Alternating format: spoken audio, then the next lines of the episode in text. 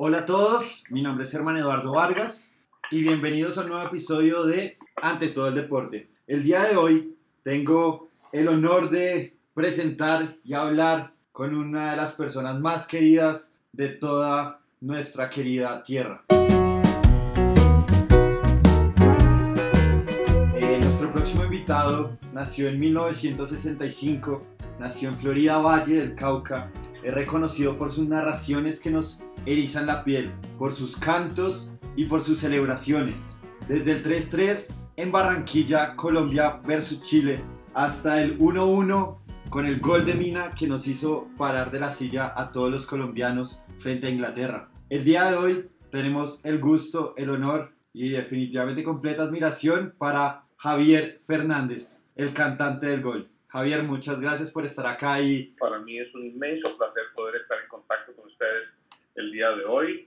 Y, y, bueno, gracias por todos esos, esos honores, tal vez eh, eh, inmerecidos, pero de verdad que siempre que hago una cosa por mi país, la hago con el corazón y con el alma, eh, incluido no solamente la selección, sino los, los equipos que, que militan el fútbol colombiano porque son tan merecedores de esos, de esos elogios como la misma selección porque es la base de, de ella. Así que un abrazo para ustedes y para mí es un inmenso placer saludarles desde el territorio brasileño donde Obviamente vamos a hacer mucha fuerza por nuestra selección, pero también a través de Winsport vamos a llevar toda la información de, de, la, de esta Copa América. Así es, y antes de meternos a la Copa América, me gustaría saber y que nos comentaras a todos nosotros quién es Javier Fernández y de dónde sale el cantante del gol.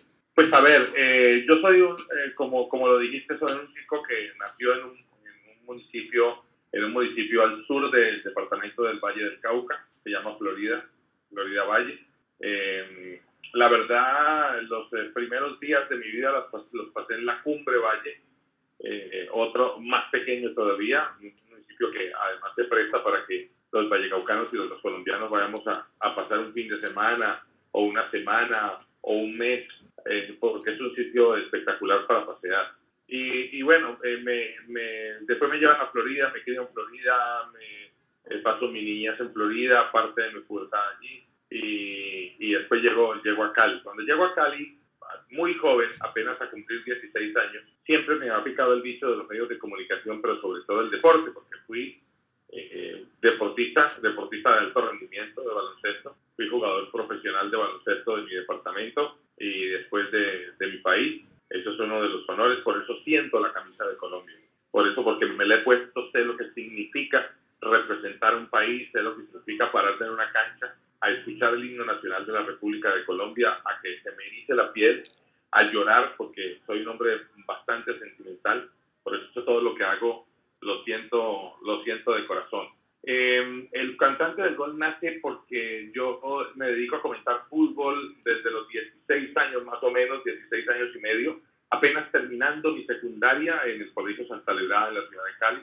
Yo termino, termino eh, apenas terminando en el último año, lo que llaman ahora 11 esa época, en los 80, era el, el, sexto de bachillerato. Igual, el último año de bachillerato. Y llego a Radio Sutatensa. Después de Radio Sutatensa, de estar ahí haciendo los primeros pasos, muy joven, por cierto, como les comenté, llego entonces a Radio Super en el año 84 y, y, después paso a, a Todelar, y de Todelar voy a RCN. Estando en RCN, Radio, 1988. Eh, algún día estábamos cantando y, y, me escuchó el maestro Jairo Varela con quien hemos tenido una amistad de siempre. Y Jairo me dijo, me dijo, tú tienes tono para cantar, tienes, eh, tienes la voz para cantar, una voz muy sonora. A mí me gustaría hacerte una prueba. Estaba el grupo Nietzsche en su pleno apogeo.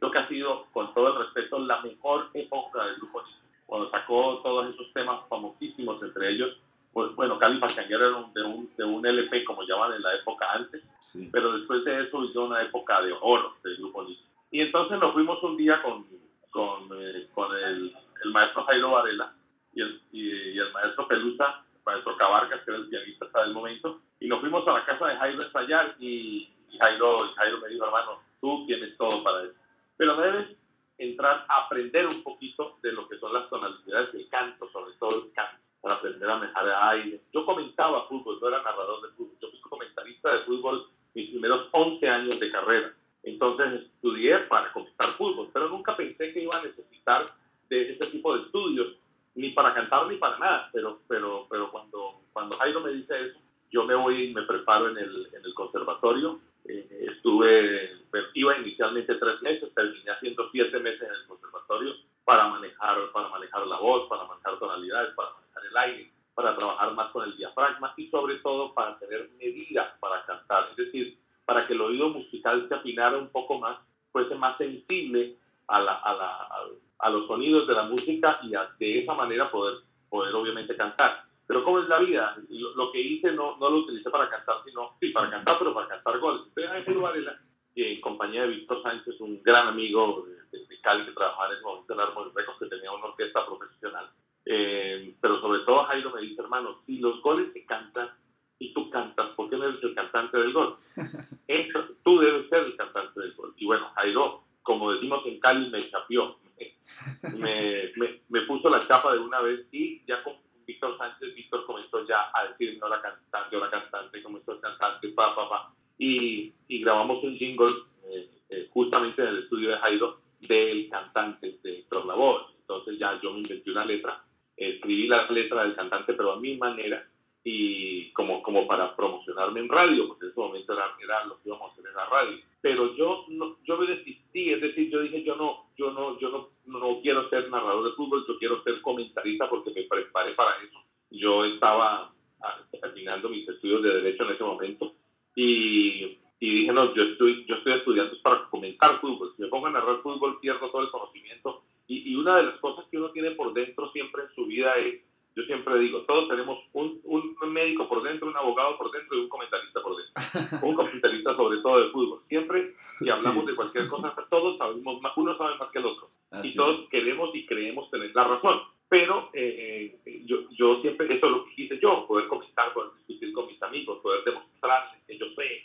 Y bueno, toda esa cantidad de cosas de muchachos, ¿no? Pero de todas maneras, eh, don Bernardo Tomás de la Roche, el, el presidente de Todas me dijo un día, yo sé quién le dijo que porque relate fútbol o narre fútbol, usted no puede ser comentarista. Así es que usted va a tener un programa diario donde se puede despachar a decir lo que quiera en el tema de comentario de fútbol. Entonces, yo le dije, hombre, tiene razón. Después ya en el 91 comienza a relatar fútbol. En el 91, después de que don Bernardo me lo había dicho en 1989, dos años después, pero igual, igual se hizo. Y el cantante del gol nace allí, nace por una idea del maestro Jairo Varela, que lo digo con todo el respeto y siempre lo he manifestado, para mí es el compositor más grande que ha dado este país y, si me perdonan el resto, en todos los géneros musicales. Porque las letras que, que, tiene Jairo las que dejó en un cuadernillo, porque ya el grupo se volvió a sacar otro tema de Jairo Varela, ya está ahí. Eh, tiene muchísimos por, por, por, por, por sacar, porque tenía un libro grande de ya establecidas Jairo Varela. Eh, increíble este, como este link que hay entre la música y el fútbol, que siempre ha sido muy de nosotros, muy del baile, muy de ser felices, sonreír y creo que las celebraciones de nuestros jugadores, tanto como tú decías en la selección como en los clubes, es folclore, es música, es baile, es expresión de la misma tierra que nosotros representamos. Entonces, qué bonito que nos cuentes esa historia que de hecho es particular que ninguno de nosotros sabíamos y que estamos impresionados por, por, pues, por conocer. La verdad, qué bacano que un artista como el creador de Grupo Nietzsche sea tu inspiración para convertirte ahora en el narrador pues, más importante de, de, nuestro país. Así que es una historia muy, muy bonita. Eh, ¿De dónde salen? ¿Quién te ayuda a hacer los cantos? Esos cantos característicos de tú tranquilo, de chao papá, de vaya, vaya. ¿Quién te ayuda? ¿O eres tú en tu, en tu soledad o en el día a día que vas creando estos cantos característicos tuyos? No, yo creo que, mire, yo, yo tengo una escuela, una escuela espectacular. Mi escuela como narrador de fútbol es una escuela que nace desde un señor que se llamó Rafael Medina Corrales en. Después, esa escuela se va extendiendo un poco y adquiere unas características diferentes, diferenciales. La diferencia la hizo en mí mi maestro y además trabajé con él ocho años siendo comentarista de él. Después él quiso entregarme un micrófono que yo fuera su comentarista. Es una historia muy linda porque ustedes lo tienen que recordar, lo tenemos que recordar todos en Colombia por siempre. Armando Moncada Campuzano, el gordo Moncada Campuzano, es quien, eh, quien, quien me escucha después y dice, tú tienes que retrasarme a mí, tú tienes que venir a transmitir y algún día en un partido el Deportivo Cali Bucaramanga me entregó el micrófono y, siendo una gran figura nacional como lo era Armando Moncada, como lo fue en ese entonces Pastor Londoño Pasos, como lo fue eh, eh, eh, Carlos Arturo Rubio, como lo fue el mismo Sergio Ramírez. Bueno, en esa época hubo muchos narradores, muchos narradores, todos de una calidad espectacular, pero creo que de los más grandes fue Armando Moncada Campuzano. Armando se va a vivir a Cali y, y me contacta para que trabaje con él siendo yo comentarista y el narrador de fútbol, porque modestia aparte, lo digo sin jactancia, también comentando fútbol me iba muy bien, porque veo muy bien el fútbol, que me gusta seguir comentando y me siento con mis amigos. No lo hago al aire, porque es que ya no es mi rol, ya no me corresponde, yo soy de los que respeta el trabajo de cada uno. Y a mí, y a mí me, me, me gustaba comentar fútbol, pero después de que comienzo a relatar fútbol, me emociono mucho más. Es decir, siento que esto sí era lo mío que tenía razón don Bernardo Tocón, que tenía razón toda la gente que me decía, y don Humberto Pava, Camelio Cali siempre me dijo, y siempre, y siempre yo dije que no, pero ellos tenían toda la razón. Como vengo de esta escuela de Armando Mocada Campuzano, que es el primero que una vez en una, una vez en una transmisión dice, ¿cómo le pegaste a esa pelota para que se lo dijo a Juan Manuel Bataglia en un partido que jugaba América. Yo estaba de comentarista en ese juego de Armando, de América con Cerro Porteño. Le hizo un golazo a su ex equipo, porque eh, eh, Juan Manuel Batalla era paraguayo y lo había traído a los 17 años a América, siendo jugador del Cerro Porteño. Y jugó América Cerro Porteño y hizo un golazo de tiro libre espectacular. Y entonces Armando le dijo parte queso porque venía de tener un yeso como por tres meses y, siempre que se lo encontraba en la calle o se lo encontramos en, en las concentraciones, Armando le decía, yo, Patequeso, ¿cómo estás? Porque Armando era más vallecaucano que cualquiera de nosotros. Y, y, y, entonces ese día se hizo un golazo Juan Manuel y Armando se le ocurrió porque él era así. Él era así, eso se lo aprendí yo. Se le ocurrió de momento. Y hace el golazo y, dice Armando Moncada, ¿cómo le pegaste a esa pelota, Patequeso? Y a mí eso se me quedó grabado. Armando se va de la narración, Armando fallece y en, y en homenaje a Armando Moncada, esa frase, esa frase la heredo yo Ahora, él la dijo una sola vez, una sola vez, eh, y a mí se me quedó grabada. Esa frase nace de ahí, es la única, es la única. Las otras son mías, pero de siempre.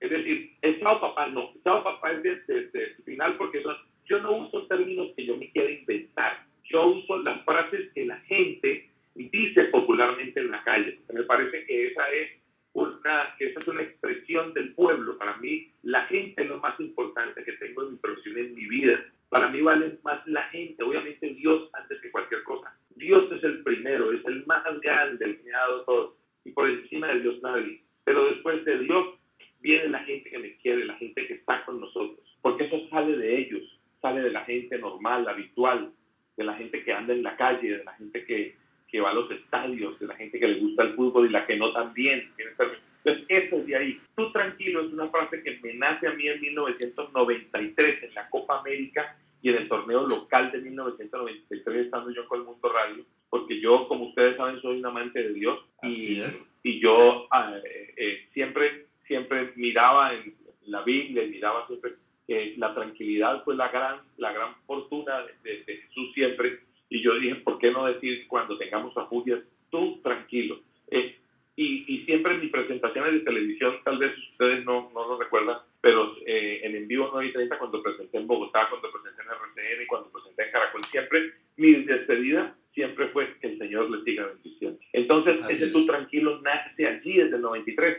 Lo hacemos popular después en la Copa América de Chile, pero es un término que yo vengo utilizando hace mucho rato. Y se hizo popular en la Copa América de Chile porque yo le rogué, le pedí a Caracol Televisión que me dejara usar esa frase como, como caballito de batalla para esa promoción y esa, esa, esa parte publicitaria de la Copa América y eso fue un gran éxito. Es un tú tranquilo que significa simplemente eso, tranquilidad, paciencia, que todos nosotros podamos podamos eh, estar en la casa tranquilos cuando, cuando juegue nuestra selección Colombia y cuando suceda lo que tenga que suceder en el fútbol profesional colombiano. Entonces, los otros son, me sale porque sí, lo tengo que decir. Me salen las frases en el momento, cualquier cosa se me ocurre, se me ocurre. Eh, ahora los, los, los, chicos de ahora y sobre todo los jugadores de fútbol en el Valle, en el Pacífico y en la costa, todo el mundo dice estamos melos. Estamos, estamos melos, estamos melos, estamos chéveres, estamos tranquilos, estamos bacanos. Eh, eh, entonces, hay muchas cosas que nacen de la, todas nacen realmente de la gente, porque para mí la razón de mi trabajo y de mi vida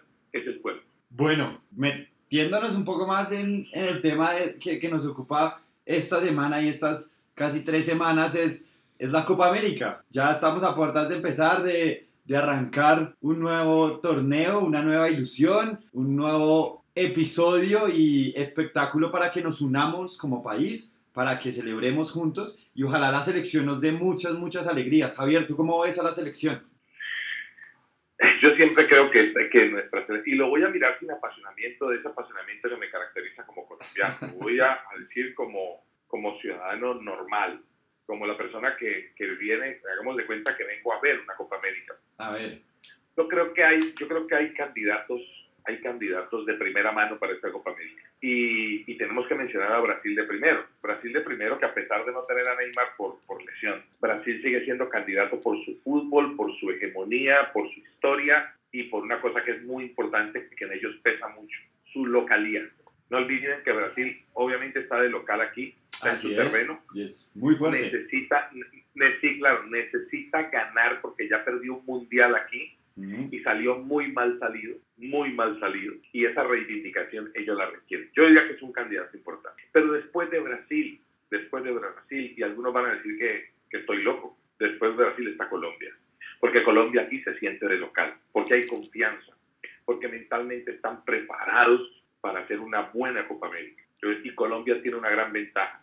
Tiene en, su, en un 90% de los mismos jugadores de ese campeonato del mundo.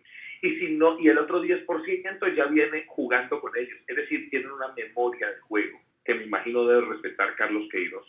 Una memoria. Colombia va a ser una gran Copa América porque tenemos jugadores para conseguirlo, porque tenemos jugadores con bagaje, jugadores ya con experiencia. En su gran mayoría, pocos ya militan en el fútbol colombiano pero, pero tienen la experiencia, la capacidad para decirle al mundo y sobre todo a Sudamérica en este, que es el torneo más difícil más antiguo del mundo, más difícil, aquí solamente hay una selección que es débil sobre el papel que es Bolivia, por eso esa eliminatoria que viene va a ser tan complicada para nosotros y para todos.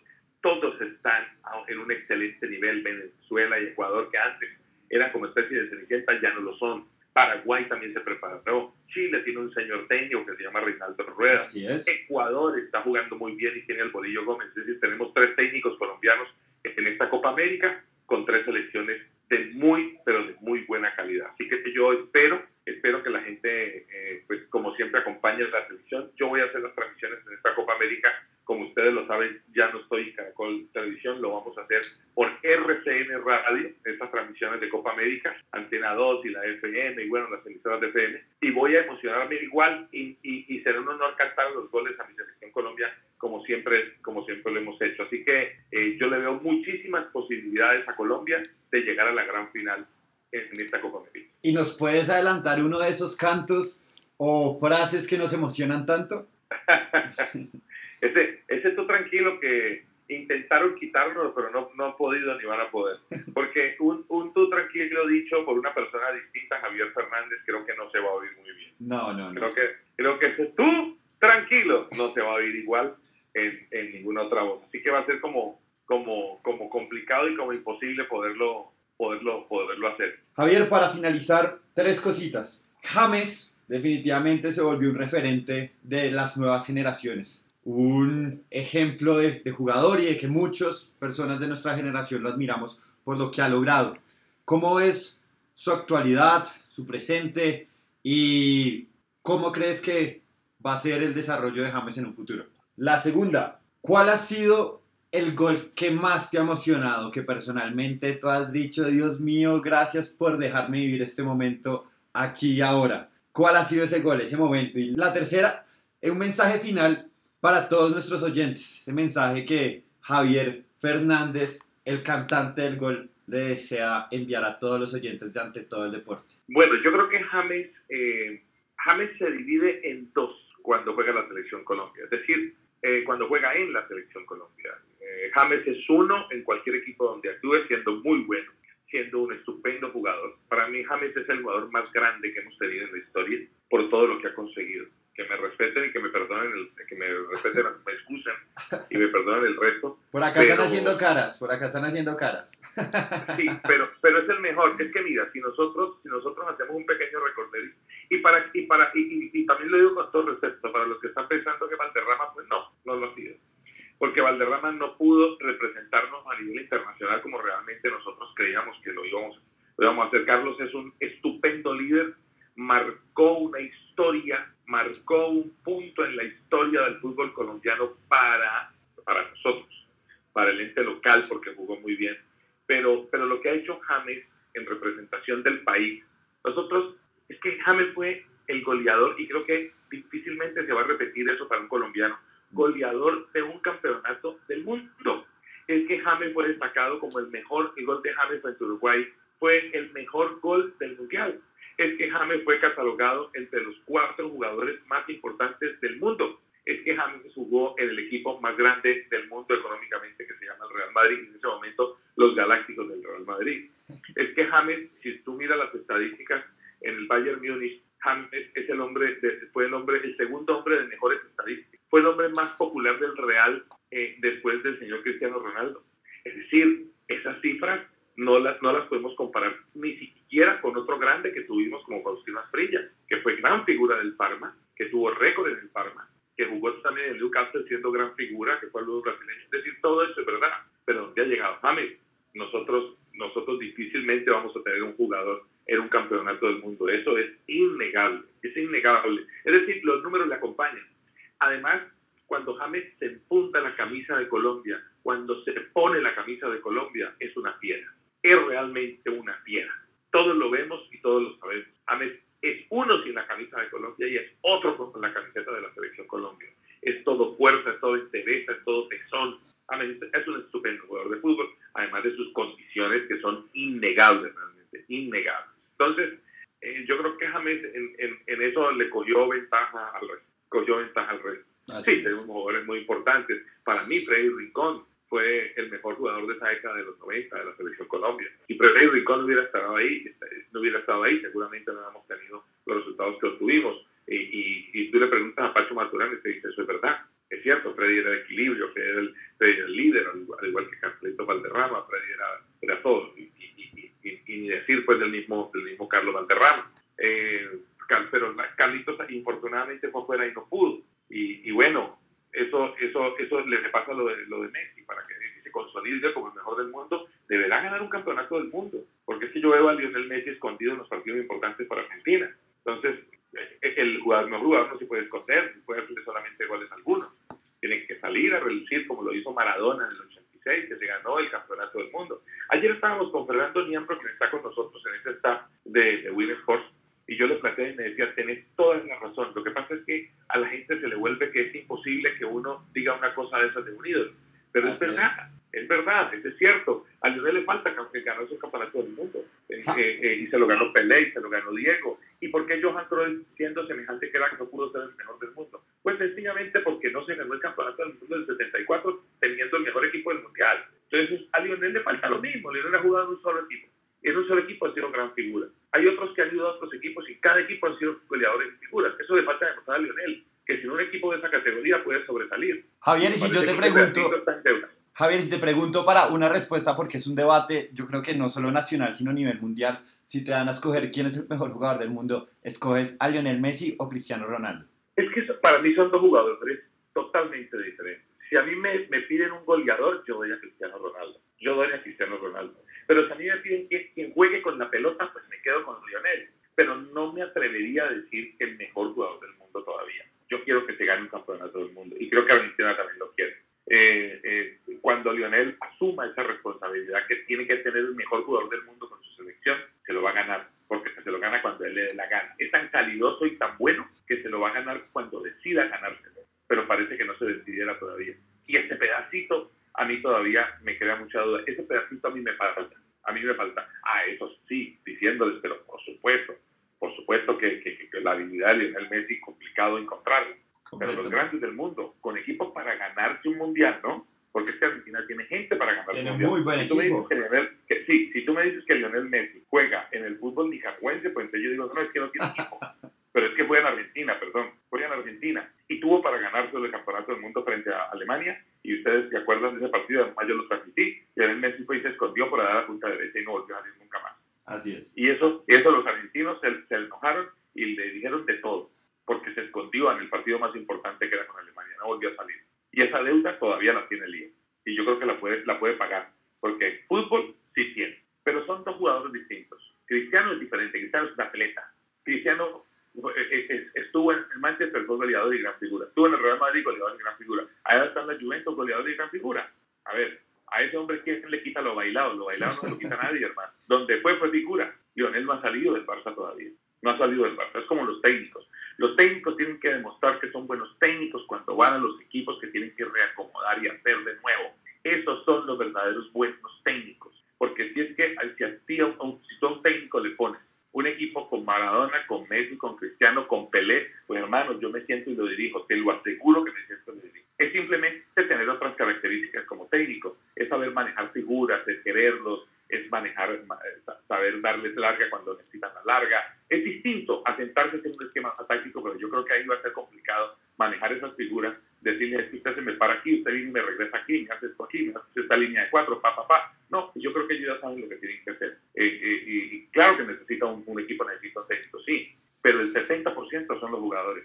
Y el resto son otro tipo de cosas de manejo de, equipo que lo debe tener un técnico con categoría. Entonces, eh, es distinto, es distinto. A mí me gusta ver los técnicos con equipos que tengan que rehacer. Allí se conoce la mano del técnico. Mire, el señor Alexis García acaba de pasar de ser subcampeón con el Deportivo Pasto. Para mí es como, como si hubiera sido campeón. Seguro, se los digo porque es un equipo de mentiras lo que tiene Alexis. O dígame cuál es la gran figura del equipo deportivo Pasto. Y lo llevó a una gran final y puso en calzas piernas a todo el mundo. Y jugó muy bien y se paró muy bien.